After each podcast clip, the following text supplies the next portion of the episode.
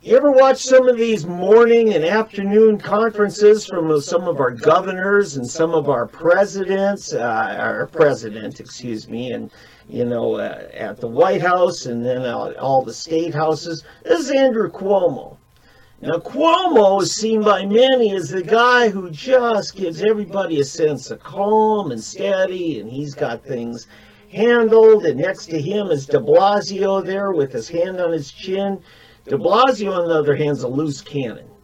De Blasio is one of those guys who rather get rid of all our civil liberties. This is a problem.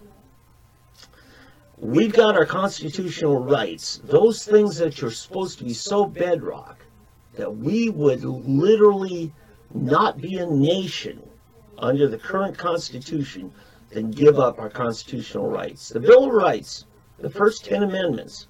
Remember, the states refused to ratify this convention until the delegates agreed they would put in this list of Bill of Rights, and 10 of them became mandatory if we're going to operate as a nation.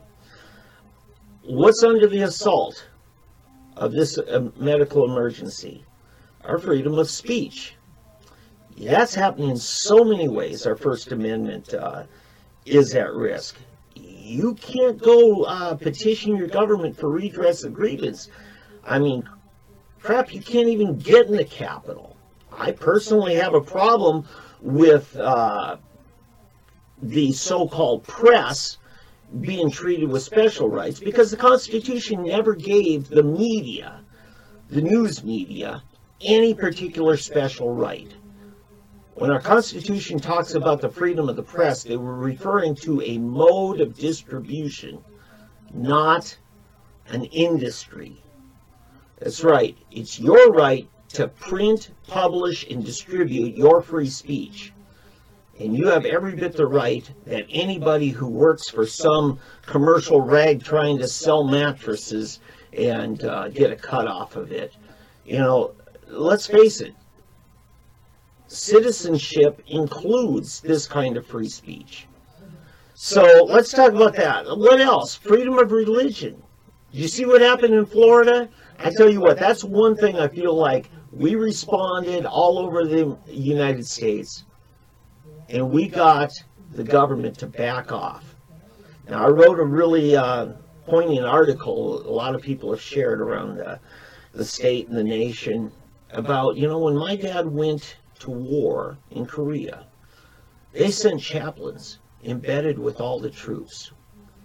And those chaplains risked life and limb. Some of them or conscientious objectors would not even carry a gun, but yet they were there to minister to the spiritual needs of these people that were facing death in the eye. And sometimes, while the medics, who might also be conscientious objectors, were trying to save the lives of these people uh, when they're injured, shot, bloody, you know, messed up, bleeding to death, the chaplain would be ministering to the spiritual needs while the medic was dealing with medical needs. Now we're in sort of a state of war. We're under attack globally. It's not just the United States. But this is by an enemy we can't see. And our military is helpless to defend us. But I read a scripture that says, Is anyone sick among you? Let him call for the elders of the church. And let them anoint him with oil and pray for him.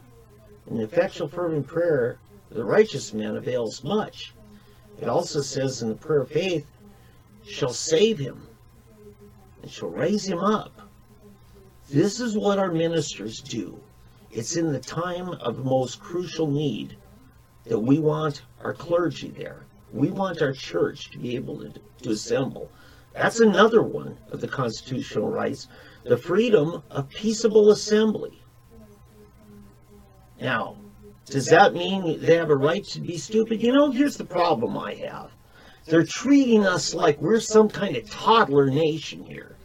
That we don't have the good sense to protect our own lives. And that's just flat out insulting. At least it is to me. Now I know you may think, well, I, I've got better sense, but those idiots on the other side of town, I don't know about. Well, listen, you take care of you, I'll take care of me, and the government should just take care of the government at this point. There are some things that we do um, delegate to our government, and they should be doing those things. But running our lives or shaming us, those are things that make the government our enemy and not our organizer, not our ministers. And I want to encourage the government to call on the higher nature, the best nature in all of us, and let us rise up to meet those high expectations. So that's um that's what I want to talk about. Different governors are doing different things, and uh, you know, let's not make their job harder. But please, let's not put up with them making our job harder.